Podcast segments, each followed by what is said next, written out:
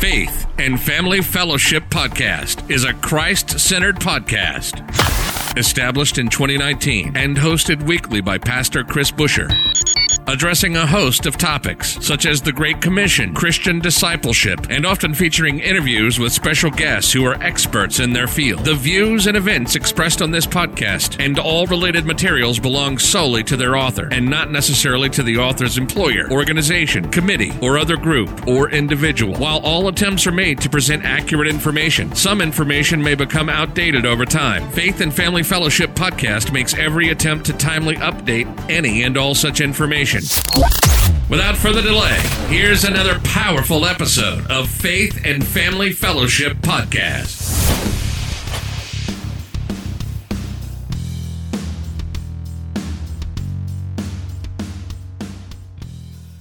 Hey guys, welcome back to another episode of Faith and Family Fellowship. Once again, co host Dallas Montague here. And today we have an amazing guest, Tia. She recently wrote a children's book called The Journey of Princess Tia. And we're going to get into that here shortly. But first, I want to talk about faith like a child through the life of David. What God is calling us to do in our life. We all have a purpose. I believe that 100%, that we all have a purpose for life. Whatever we're called to, whatever area of expertise we're called into, we have gifts to be used by God to reach other people for Him, to glorify Him, uh, to, to walk through this life. And what it means to have faith like a child. I want to talk about that. And I'm not talking about a childlike faith that is childish. I'm not saying that at all. I'm not talking about an immature, underdeveloped faith that believes whatever they're told. No, I'm speaking about an unwavering faith, a faith that says, My God is bigger than your God. A type of faith that says, There's nothing that my God cannot do in my life. A type of faith that gets us through anything, no matter how big the, the struggle is, no matter how big the problem is. We need to take a place in our life where we stand and believe that our God is bigger than anything else, any other storm out there. My God is bigger. Our Father is the King. My Father created heaven and earth. Who is like my God? He's incomparable. We are royalty children. We have a status of royalty because our Father is the King. Revelations 3:11 says, "Hold fast that no one may seize your crown." Your crown. Hold fast that no one may seize your crown, your crown that belongs to you. It's been set aside for your head. It only fits you. No one can take that crown away from you. And I want to encourage you today to live with the faith that that crown already belongs to us. It's in our name. And if we look at this childlike faith, the faith like a child through David, is whenever David and Goliath was happening, David had no chance against Goliath. There was no way he would defeat a man of war like that who started from a child preparing for war. There was no way. All the odds were against David. David had a faith that said, Goliath, you come at me with a sword and a spear, but I come at you with the God of angel armies, who you've defiled. You've defiled the name of God, and he's here to destroy you. The best part about the story is David knew what other people didn't know was that the battle belonged to God. This is what I believe David was thinking about Goliath was Goliath, you didn't pick a battle with the army of Israel. No, you didn't pick a battle with me. You picked a battle with God and you're going to lose because my God is bigger. That's the type of faith like a child I'm talking about today. Is just believing, no, my dad is awesome. My dad can do this. He's going to get me through it. If it's not good, he's not done. So I just wanted to encourage you guys today, give that to you. I love you guys. Enjoy this podcast. You're listening to the Faith and Family Fellowship Podcast. We'll be right back after this quick word from our sponsors. Where is God when my suffering seems never ending? Can I really find joy in this fallen world? Author Randy Kay confronts these questions in his book Dying to Meet Jesus, with stories of his near death experience while searching for the truth. Kay offers his testimony to show readers how God uses suffering and brokenness to build an intimate and indestructible relationship with Him, the author of Love, by dying to meet Jesus today on all major book sites.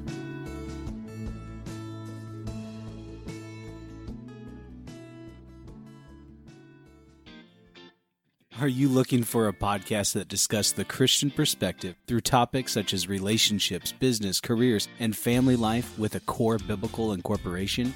Eddie Johnson, host of the Yo Yo podcast, has developed a podcast that glorifies God through his down to earth approach at Christian life. Join him today at Yo Yo the podcast, available on all mainstreaming platforms.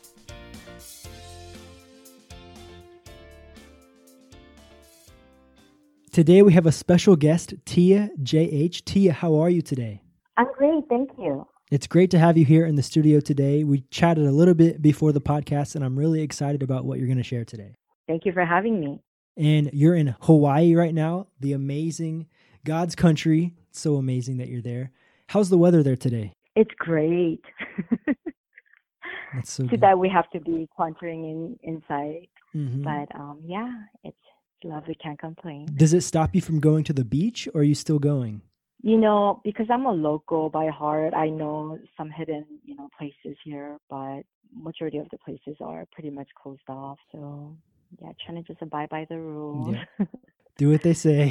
it's better. yeah. Well, it's great to have you, like I said. And if you could take the first five to 10 minutes and just share your Christian story with us, how you met Jesus and why you're still a Christian today. Okay, um, that's that's a good question. Um, so I come from a really hardcore Buddhist and a Catholic family. So it's interesting that I became a Christian at such an early age, and how that came about was through a friend. It was a neighborhood friend that invited me to a church camp.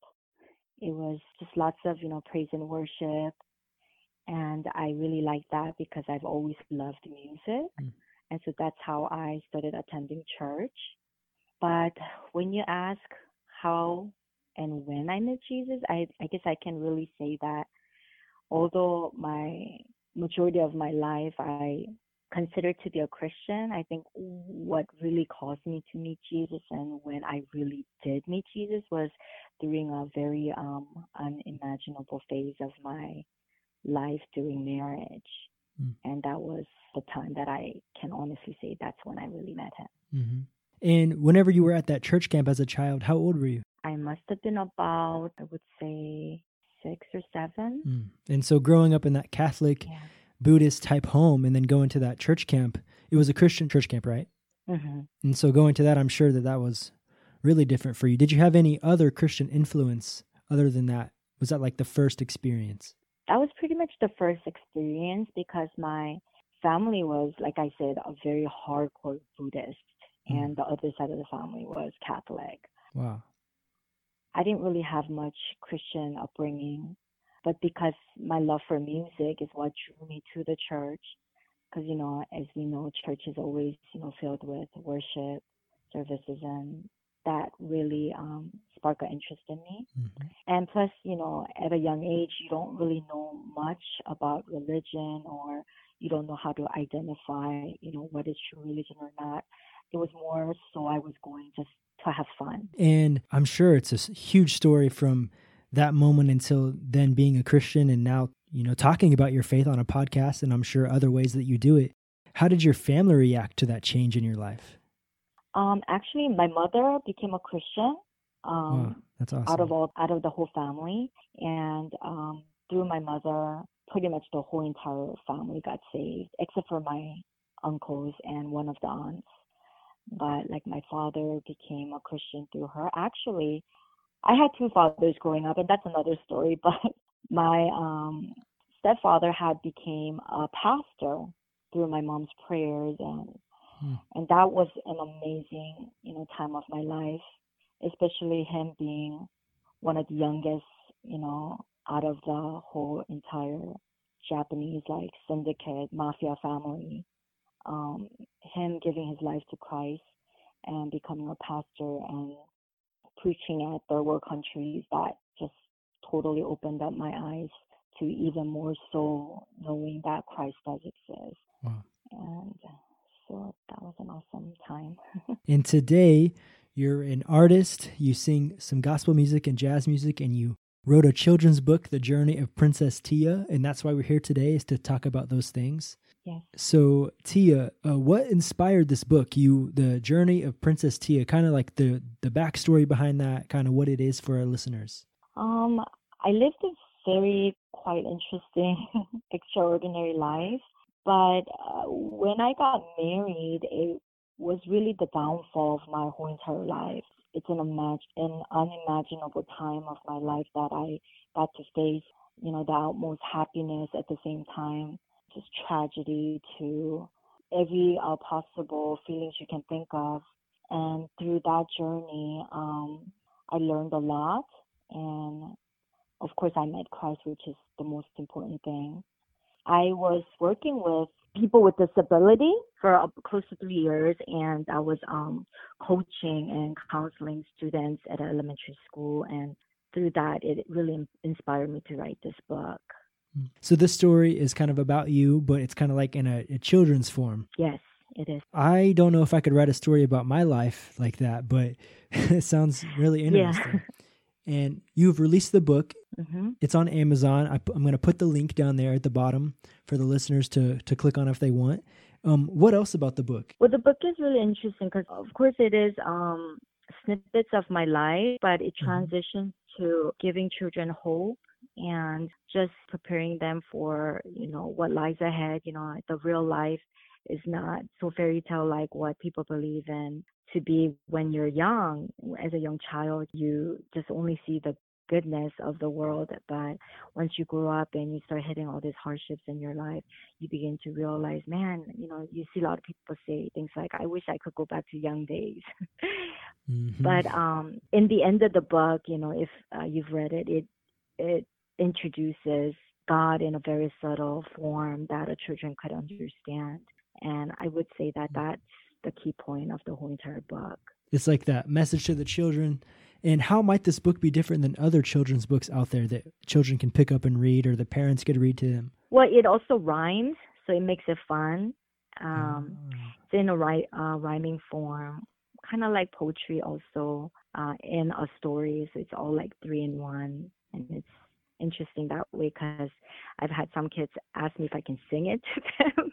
I haven't really came up with a melody for it yet, but yeah. That's kind of how it started. Why you created it as the rhythm or the the rhyming thing is because of the music. Yes. That's really cool. And when did you find out that you like to sing? Uh, I was very young. Um, when I was young, uh, my family was very wealthy, and we were probably the only homes that carried the karaoke machine. Like the very first one that ever came out was like humongous, and that was right in the middle of hmm. our living room and um I just always loved playing with it. Out of all the toys that I've had, that was my favorite toy. Hmm. And um just singing and making up my own song, dancing around the house, that just really inspired me to sing. And plus I grew up my whole entire family is musically talented, especially my mother. She was an enka singer um, what enka singer is. Enka is like a Japanese traditional music, and I've always, mm. you know, heard her sing while she's in the kitchen or just doing things around the house. So yeah, music has always been like a part of me. And growing up with those different descendants from Japan, and do you speak any other languages other than English? Yes, I speak Korean, and up till a certain age, I spoke fluent Mandarin and Japanese, but now Japanese had faded, uh, so I have a better hearing than speaking. I mm-hmm. understand a little more than I speak. Um, but yeah, if someone were to ask me, I would say Korean and English is what I'm mm-hmm. confident at. And English, I still have little. That's good. That's good. That's about all I speak is English. that, and have you got to visit some of those places that your your descendants were from? Yeah, Japan. Um, we also had another home in Japan. Also, some of my cousin and lots of uncles live out there. As far as China, I lived in uh, Taiwan. I went to preschool in Taiwan, and that's mm. how I learned how to speak Mandarin, and I spoke it almost like perfectly up to a certain age. And then I came out to Hawaii and went to school all throughout my, you know, up till a little bit of college, and so I picked up Pidgin, and Pidgin is like broken English, and mm. that's what like a lot of Native Hawaiians speak or uh, locals, you know, speak. And so it's just a mixture of everything that came about even till today. I'm not even sure what I speak, you know. um, with just with kind of the 100% confidence. Yeah, it's like um, mm. put it out like it's just mixed up. So I know I have an accent also, and I don't know quite what kind of accent this is. Some people say it's Korean, some people say it's Hawaiian. I guess it all depends on how people hear it. Mm-hmm. Yeah, so, yeah. I would say I would, it's more Hawaiian for me. I, I, that's what I was thinking too. Yeah. Um. So about your book, and what are the characters in your story? Who are the characters that you talk about? Oh, that's an interesting question. Okay. Um, the characters. Obviously, the Princess Tia is me. Um, because it represents what my childhood was like. You know, I I was grown up from a very wealthy family, so I had almost everything I needed and wanted. Couldn't ask for more. Then at a certain age, you know, everything goes downhill. And especially when I get married, um, I thought my marriage was nearly like perfect, you know, that I met my soulmate and things of that nature, but um, it doesn't go it doesn't go the way I had planned or I thought it was going to be. So and a lot of the issues came about um, through the in-laws. So the lady and the witch in the story kind of becomes my mm. mother and sister-in-law, which is mm. kind of horrible to say like that, but you know, in the end, it just teaches me a great lesson, so it's not so horrible. And um, the little white mice is God. And the friends um, in the story are my childhood friends or so called best friends that I thought were my real best friends. Mm-hmm. And that very end of the story, there's a little dog, and that represents my dog now. Hmm. And when did you release this book? I think I asked that earlier, but I don't remember the answer. Yeah, sure. Um, that was such a blessing. I just kind of pitched it and just waited to see who might be interested in putting it up. You know, uh, it was Thanksgiving. Thanksgiving morning, I got the news that it was up on Barnes and Noble mm. online, and wow. then shortly after on Amazon. And in your story, you talk about finding the light. What what are you referring to for that specifically? In my opinion, that would that would be the bliss. You know, like heaven, finding God, and in the future, do you have any more projects? Are you going to write another book or maybe some music stuff? What do you have planned for the future? Yes, I've got more music and books coming up. Um, I'm working on them. Been a very slow process, but I will surely get there. And then there's a big surprise coming, and that I would save it for later for all the audiences.